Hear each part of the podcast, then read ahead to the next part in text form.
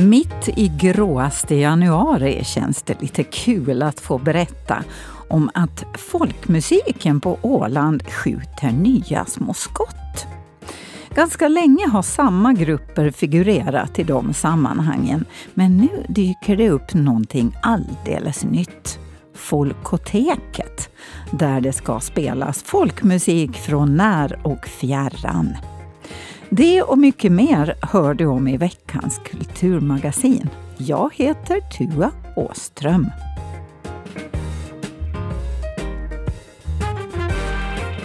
Hammarlands kyrka är stängd för orgelbyte. Den gamla orgeln från 1977 ska nämligen bytas ut mot en ny, ett arbete som har planerats länge. Anki Karlsson fick en pratstund med TF kyrkoherde Eva Williams och kantorn Pipsa Juslin. Den är nog helt okej okay och jag tycker om att spela på de här mekaniska orglar. Jag är inte så modern av mig med de här digitala men att den är byggd 1977 och uh, den har fungerat men nästan varje söndag morgon så får man en överraskning att någon pipa inte låter eller någonting sånt. Så att ibland är det skruvmejsel som kantorn har i handen. Men, så, att, så att jag ser mycket fram emot det här, den här nya orgeln. Det här projektet det har ju pågått ändå egentligen ganska länge, eh, till och med kanske längre eh, än, än vad du har varit präst här, eh, Eva. Eh, när, när började det egentligen? Jag kan inte riktigt svara på när det började, men redan 2018 så hade man ganska långt komna planer på byte av orgen. Så det är många års projekt som nu börjar komma i hand. Vi har en, det är en gammal kulturhistoriskt värdefull byggnad som vi ska göra ingrepp i. Orgen är ett komplicerat instrument, det är inte som att bära in en gitarr direkt. Så det är, det, det är många, många saker som gör. Och sen behöver man dimensionera, liksom, nu är det liksom, vi kommer att ändra på golvet här och det är ju för att en orgel är ju en tung pjäs och det måste man också titta att det är säkert. Så det är många, många detaljer som behövs. Men det verkar nog på er båda två som att det där med midsommar känns som att det skulle kunna vara klang och jubelfest i, i Hammarlands kyrka då. Vi hoppas på det. Det sa Eva Williams. Jan-Ole Lönnblad som har tjänsten som kulturchef sedan nästan 30 år tillbaka går i pension i februari. Och i samband med det kommer tjänsten att göras om. Någonting som har varit planerat sedan länge enligt avdelningschef Niklas Stenbeck. Jan-Olle Lönnblad har ju varit här och haft den här tjänsten nu i nästan 30 år. Och under flera år så var han också chef för Kulturbyrån. Därav hans titel kulturchef. Eh, sen ett antal år så är han inte längre byråchef på Kulturbyrån. Men han har fortfarande haft chefsfunktioner. Exempelvis har han ju varit ställföreträdande avdelningschef och ställföreträdande byråchef. Med den här eh, omvandlingen av hans tjänst till specialsakkunnig i kulturförvaltning så, så eh, tar vi bort de här chefsfunktionerna helt enkelt det är nog med arbetsuppgifter ändå i den här tjänsten. Så att, eh, huvudanledningen är helt enkelt att vi tar bort chefsfunktionerna. Men också att vi flyttar över en del av arbetsuppgifterna också som han har haft gentemot kulturdelegationen till eh, kulturplaneraren Yvonne Törneros. Så hon får en utökad arbetsuppgift. Så alla, alla delar i Jan-Oles eh, tjänst kommer att finnas kvar men utspritt på flera personer? Det stämmer, det stämmer. Det här är ju också en led i att eh, se över och, att, och fördela arbetsuppgifterna inom Kulturbyrån på ett, på ett rimligt sätt. Men man kan, det blir inte, vad ska vi säga, liksom en nedprioritering av, av kulturen på, på något vis det här då? Inte alls. Inte alls tvärtom skulle jag vilja säga. Jag förmodar ju då att den nya tjänsten så blir väl eh, lönekuvertet lite tunnare för än den gamla? Då? Ja, det stämmer. Det stämmer. Det blir en viss ökning för Yvonne Törneros som får ta över en del. Men summan blir ändå att vi gör en inbesparing av lön. Det sa Niklas Stenbeck som intervjuades av Peter Grönholm. På söndag har fotoklubben Obscura vernissage för sin årsutställning som kan ses utanför hälsocentralen på ÅHS. Vid årsskiftet bytte föreningen också ordförande och nu är det Mina Fagerlund som håller i ordförandeklubban. Eh, jag fotar en hel del. Mm. Eh, det finns ju sina naturliga förklaringar till att jag kanske inte är den mest aktiva med tanke på min funktionsnedsättning. Men, men eh, det är ett stort intresse, ja. Har du varit med i föreningen länge? Det har jag i omgångar. Nu vet jag inte riktigt hur länge jag har varit med den här omgången. Men jag vet att jag var med innan jag fick rullstol så det betyder att det var någon gång 2010 kanske eller något sånt som jag var med första gången. Um, jag tycker om att tänka utanför boxen och försöka utveckla saker. Mm. Så jag har väl kanske haft en del åsikter på årsmöten och sådär och tankar och idéer och jag gissar att det är lite därför jag får sitta här nu då idag. Mm. De tycker att dina idéer behövs helt enkelt? Det eller att jag får tyst på årsmötena. Jag har inte riktigt kommit fram till vilket ännu men det visar sig under året. Vad är det för tankar du har nu då som ny ordförande? Vad är, det, vad är det som du känner att, att, att du vill ta itu med eller som du känner att behöver, behöver göras med föreningen så här till att börjas med? Mm, vi är en ganska, nu, nu pratar jag, vi har inte haft vårt styrelsemöte ännu. Vi har bara haft ett konstituerande så nu kommer säkert styrelsen att avsätta mig när jag berättar om det här men det är ditt ansvar. um, jag har, ja, vi har en stor förening. Mm. Hur många men, är ni? Um, Ungefär? Runt 150 ska jag säga. Mm, det, är rätt, det är rätt ordentligt. Det är rätt mycket med mm. tanke på ett specialintresse. Mm.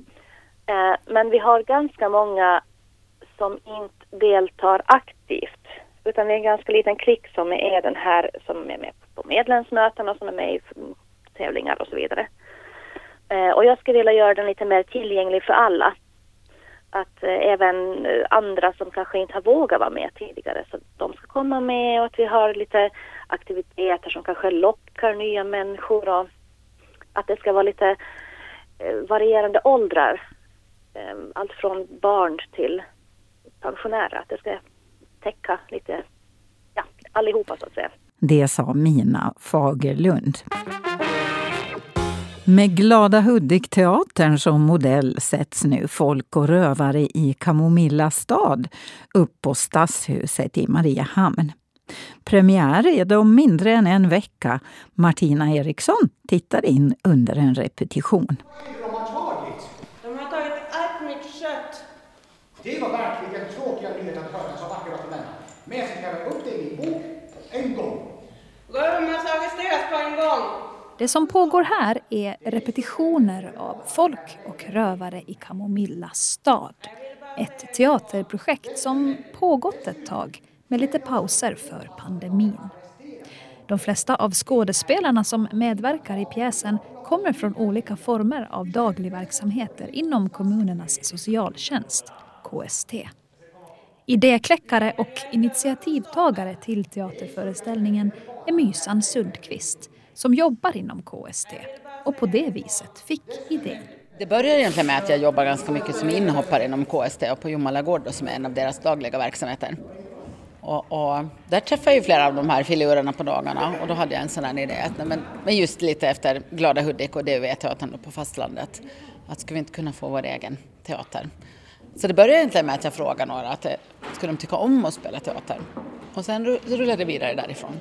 Vi ska öva idag länge och imorgon och sen är det måndag och så har vi ganska intensivt då innan premiären den 25. Fast jag tror ändå hur vi övar så kommer det ändå bli lite tre olika föreställningar, tror jag är lite vår feeling och hur replikerna sitter. Men de är jätteduktiga. Någon har varit jättenervösa och någon har inte vågat alls och nu sitter det och replikerna sitter och de har fått en annan självsäkerhet och blivit så modiga. Så det tycker jag är, är faktiskt det, det allra roligaste att se att, att de har vuxit själva.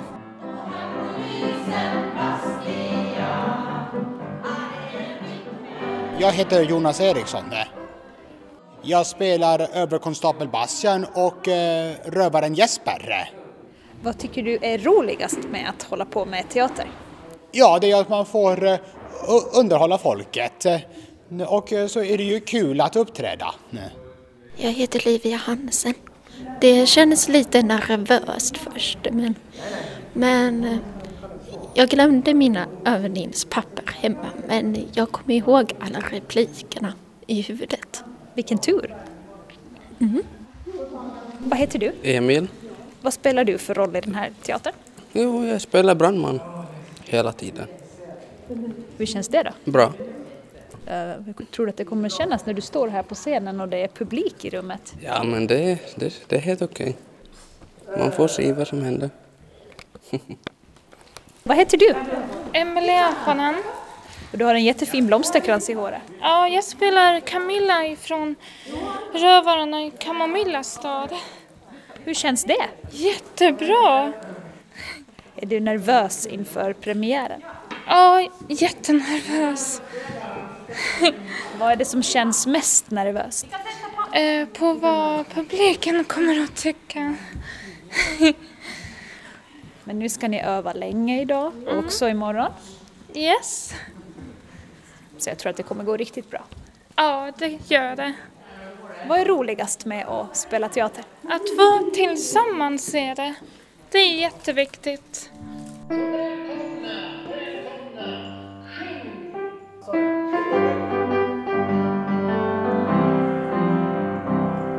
Och premiär på Folk och rövare i Kamomilla stad är det på onsdag klockan 19. Två föreställningar till blir det på fredag och lördag nästa vecka. Mer teater. 4 februari finns det återigen en chans att se föreställningen Mina två halva liv som hade premiär i november 2019 och som baserar sig på Hanna Hagmarks doktorsavhandling om en sjömanshustrus vardag. Anne Lahti spelar sjömanshustrun. Jätteroligt. Um, vi skulle ju ha spelat den i mars 2020 men så kom ju pandemin precis då så vi fick ställa in bara några dagar innan. Uh, och då var jag så laddad. Um, så, så det var verkligen surt och det är jätteroligt att få revansch nu faktiskt. Men är det någonting som är annorlunda den här gången då? Inte så här medvetet att vi har gjort ändringar, men eh, för att texten har fått vila i tre år så har det ju skett en process eh, där bak i huvudet någonstans. Um, och eh, det, det, finns en annan känsla hos, hos mig. Liksom. Första gången så det, då var jag ju jätte så här, vad, vad, håller vi på med egentligen? Att, eh, eller vad håller jag på med kanske snarare. Um, jag var inte alls så himla erfaren som skådespelare. Nu har jag gjort lite annat emellan och lärt mig mera saker. Så jag tycker faktiskt att det är kul också att få ta mina nya verktyg med mig in i det här eh, på nytt. Mm. Eh, kan du berätta lite kort om handlingen av den här eh, uppsättningen? Det är ju som du nämnde redan en, en sjömans hustru som, som funderar, eh, pratar om, om sin vardag. Eh, och eh, det börjar i akt ett då med att, att eh, hon är ensam och han har farit ut på jobb. Det är blandade historier som har smält samman till en person. Så, så just den här sjömanshustru har, har sin man på långfart, så han är ute ganska länge, flera månader. Och, och sen eh, akt två, då kommer han hem. Så då är det liksom allt sånt här som, som sker när han kommer hem, den omställningen. För det blir ju en omställning, man har vant sig eh, vid att ta hand om sig själv och sina barn och, och så här. Och sen Sen så, så ska man plötsligt ha en människa som man visserligen älskar, men man ja. måste anpassa sig till varandra. Liksom. Eh, var och när kan man nu alltså se det här Mina två halva liv? Det är på Stadshuset. Eh, premiären då fjärde i andra och sen eh, ungefär en vecka framåt spelar vi fem föreställningar. Det sa Anne Lahti som intervjuades av Nelly Björkqvist. På lördag kan man höra skådespelaren Stina Ekblad framföra Edith Södergran-dikter tillsammans med cellisten Mime Brinkman på Mariehamns stadsbibliotek. Det är kulturföreningen Katrina som håller i evenemanget. Och Josefina Jansson ringde upp Stina Ekblad. Ja, det som händer är inga märkvärdigheter och, och samtidigt ändå förstås. Vi kommer att framföra en av de största tonsättarna, nämligen Bach, och en av de största författarna, nämligen Edith Södergran. Och det är Mine Brinkman då som är en helt underbar barockcellist som kommer att spela. uh, ur Bachs cellosviter. Musik som hon har då valt som passar till de dikter som jag har valt. Det är en stund av um, känsla och kontemplation, tycker jag. Uh, och nu är det ju i år hundra år sedan Edith Södergran gick bort. Och det uppmärksammar vi på alla möjliga olika sätt. Så bland annat gör Mimi och jag då den här konstellationen. Uh, och den, den, har vi gjort, vi har gjort det vid flera tillfällen på olika ställen. Vi har, också varit i Norge faktiskt och gjort just det här programmet. Mm. Men annars så, så kommer jag också under året att uppträda i andra konstellationer. Bland annat finns det en svensk jazzsångerska som heter Anna Kruse som har gjort en del tonsättningar av några Södergran-dikter. De kommer vi att framföra, hon och jag, bland annat då i Helsingborg där Helsingborgs symfoniorkester har gjort arrangemang av de här dikterna. Så Edith lyfts verkligen fram i år och hon förtjänar alltid att lyftas fram. Det sa Stina Ekblad. Och 15.30 på lördag kan man alltså höra henne och Mime Brinkman på Stadsbiblioteket. Och från poesi ska vi nu färdas vidare till ett lite mer handfast och jordnära ämne, nämligen folkmusik. Vi ska bege oss till Belcantos lokaler i Norrböle och träffa Katrin Grönberg Frisk och Elina Granlund.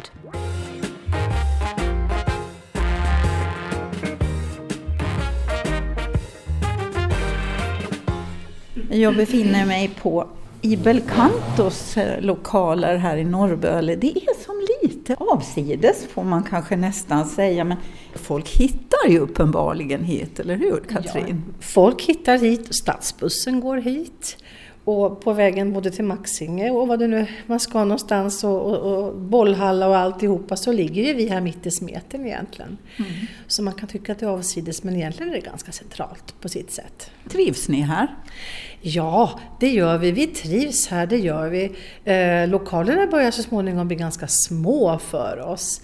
Men eh, mm, vi har varit här ganska många år nu. Det är ju från där vi startade säkert snart tio år som vi har varit här i de här lokalerna. Och eh, det har gått från ett litet rum och nu har vi ganska många rum här som vi förfogar över och vi trivs, det gör vi. Hur ser eh, elevutvecklingen ut här då?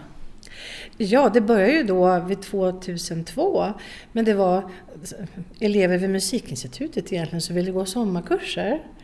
Och någonstans där så startade väl Kanto för att fånga upp den här kategorin elever. Eh, och därifrån sen har det utvecklats genom åren. Så, så det har väl gått då från de där sångkurserna till att idag vara undervisning för, för små barn från ett år upp till pensionär. Det är sång och man spelar piano, man spelar fiol och gitarr och blåsinstrument och man har ensemble och musiklekesång och musikverkstad och ja, och, folkmusik nu också. Nu har vi folkmusik med Elina i huset här så har vi, får vi Folkoteket. Mm. Och Elina har också dragit igång såna här sånggrupper för barn. Ja, men Folkoteket är mycket spännande att eh, vi hittar en sånt här forum också där vi kan fånga upp vuxna, ungdomar förstås och vuxna som vill spela tillsammans. Mm. Och ha roligt med musiken under den ledning då som Elina kan erbjuda.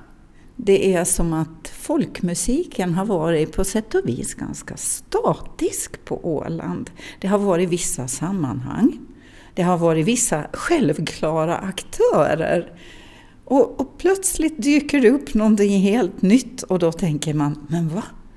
Börjar det komma nya små skott här? Och kan det möjligen vara så, Elina Granlund? Är det här liksom någon sorts början på någonting helt nytt och spännande? Ja, så kanske, det kan det kanske vara faktiskt. Jag har inte tänkt så långt ännu utan det här var faktiskt bara något som, en tanke som bara började mogna under vintern här att jag skulle vilja ha också vuxna som elever lite mer. Jag tycker det är roligt med barn och ungdomar men att kanske ha lite vuxna också. Eh, och sen att, eh, ja men att kanske själv få hålla i något folkmusikaliskt, liksom, en kurs liksom, som jag ansvarar över. Och vanligtvis har jag kanske bara varit en del av andra grejer. Och jag har ändå hållit på så länge nu så jag, nu tycker jag att jag kanske är redo att ha det här då. Du börjar bli vuxen nog. ja, och också det är så bra allt som finns. Du pratar om de här som alltid har Ja, funnits så ja. statiskt och så. De är så bra och så här. Det är så bra organisationer och så fina ledare och allting. Och jag vill inte eh, komma och trycka ut någon. Men eh, nu, det här tror jag också för, för, för min egen del liksom utvecklande.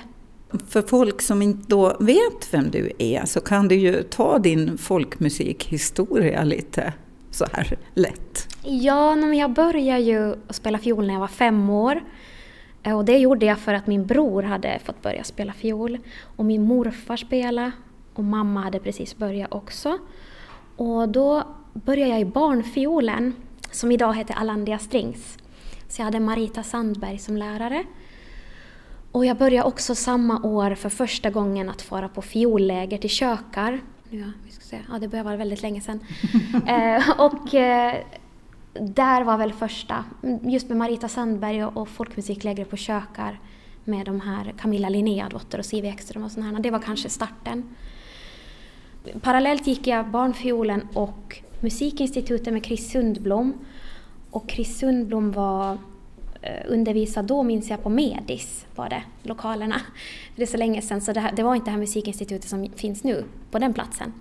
Och så gick jag samtidigt på barnfiolerna för Chris länge och sen var det kanske lite mycket så jag minns att jag började bara spela fiol på musikinstitutet sen. Men de här fiollägren på kökar, de höll i sig så de gick jag på från jag var fem år ända upp tills jag var, blev lärare där vid 20-årsåldern eller något sånt. Så där, det är nog där folkmusiken har växt till sig tycker jag. Mm. Eh, på folkmusiklägren och också i de här spelgrupperna med Siv Ekström i Önningebymuseet. Så, så egentligen har du då stabila rötter i alla de här sammanhangen som, som jag nämnde här. Ja, jag har också varit med när jag var liten som liksom bebis och som ännu mindre eh, dagisåldern på gillet, när mamma Jaha. var på gillet. Så jag har varit på alla ställen. Ja, men då, så, då är det kanske inte så konstigt nu då att det börjar liksom sticka upp lite rotskott. Det, nej, det, det är nog egentligen inte så konstigt. Du har ju också varit med i den här eh, Skrå. Eh, Det var min bror John Granlund var eh, med i Skrå. Var inte du med i den? Nej, jag var med i The PGs hette vi. Ja men så, åh, jag blandar ihop dem där. Ja, det var länge, länge sedan. Men, Men PJs, där var det ju en av de här Mm. stora starka delarna. ja, precis. Vi vann Unga band eh, 2008, jag tror det var 18 kanske eller något sånt. Så vann vi Unga bandtävlingar, sen gjorde vi en skiva för att det fick man göra då när man hade vunnit det där. Och sen spelade vi i många år på massa ställen.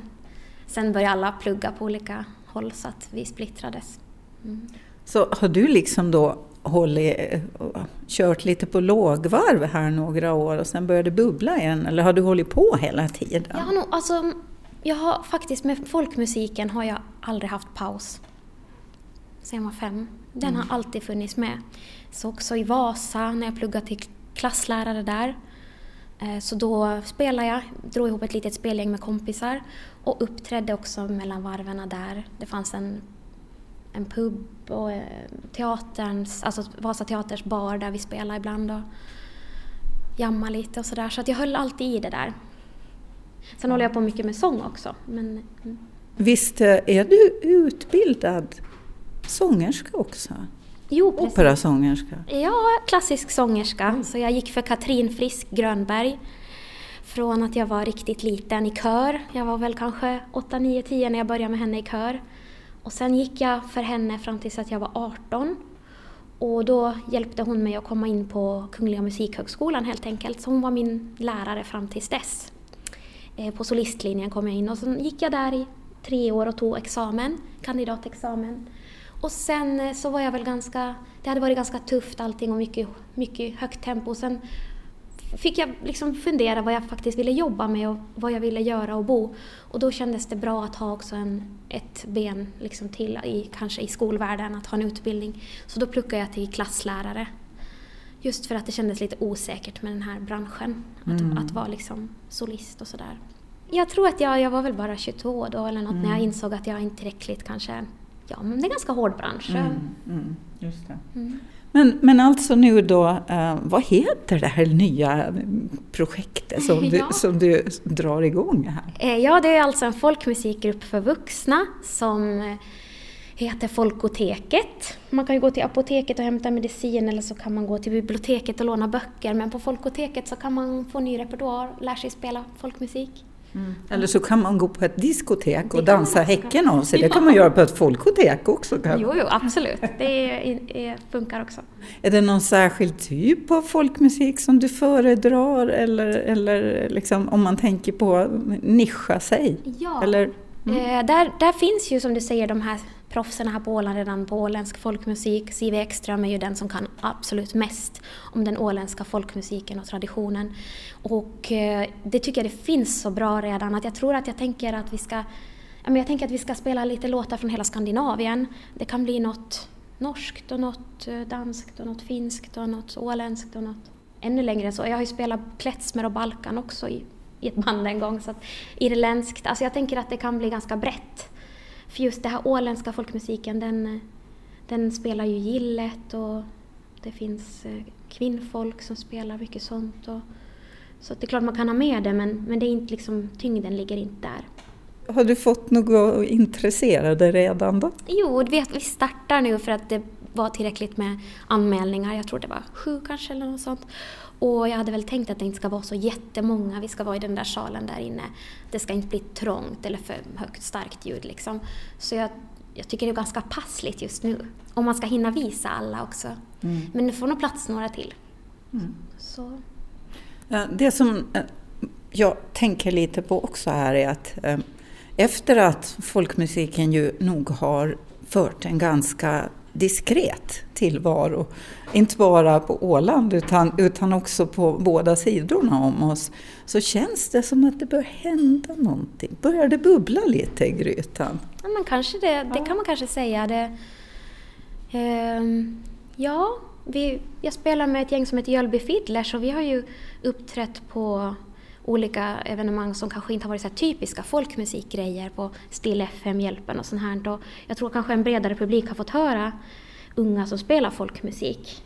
Och det kanske ändå finns, jag hoppas det finns en framtid att det inte liksom försvinner, att någon håller i det här, men det tycker jag ändå.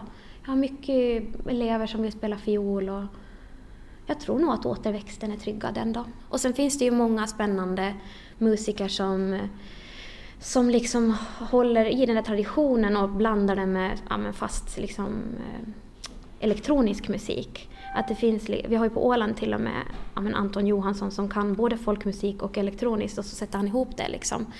Och det är ju jättehäftigt när, när den här folkmusiken får leva vidare i, i nya former. Liksom.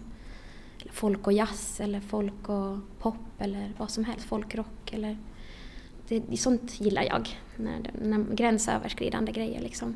Sådär, att det inte bara behöver vara trad, traditionellt. Liksom.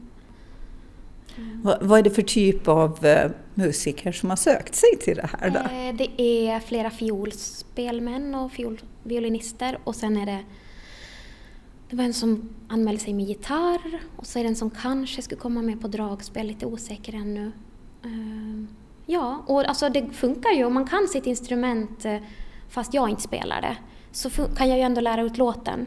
Och lika med ett ackordinstrument om någon vill komma med på piano eller gitarr. Att jag kan ju ge liksom ackorden ändå så här och, och hjälpa till ändå med stil, stilen och sån här mm. sväng. Liksom sånt. Så det funkar nog också med andra instrument. Nyckelharpa eller flöjt eller det måste inte vara fiol liksom. Bastuba? Ja, varför inte?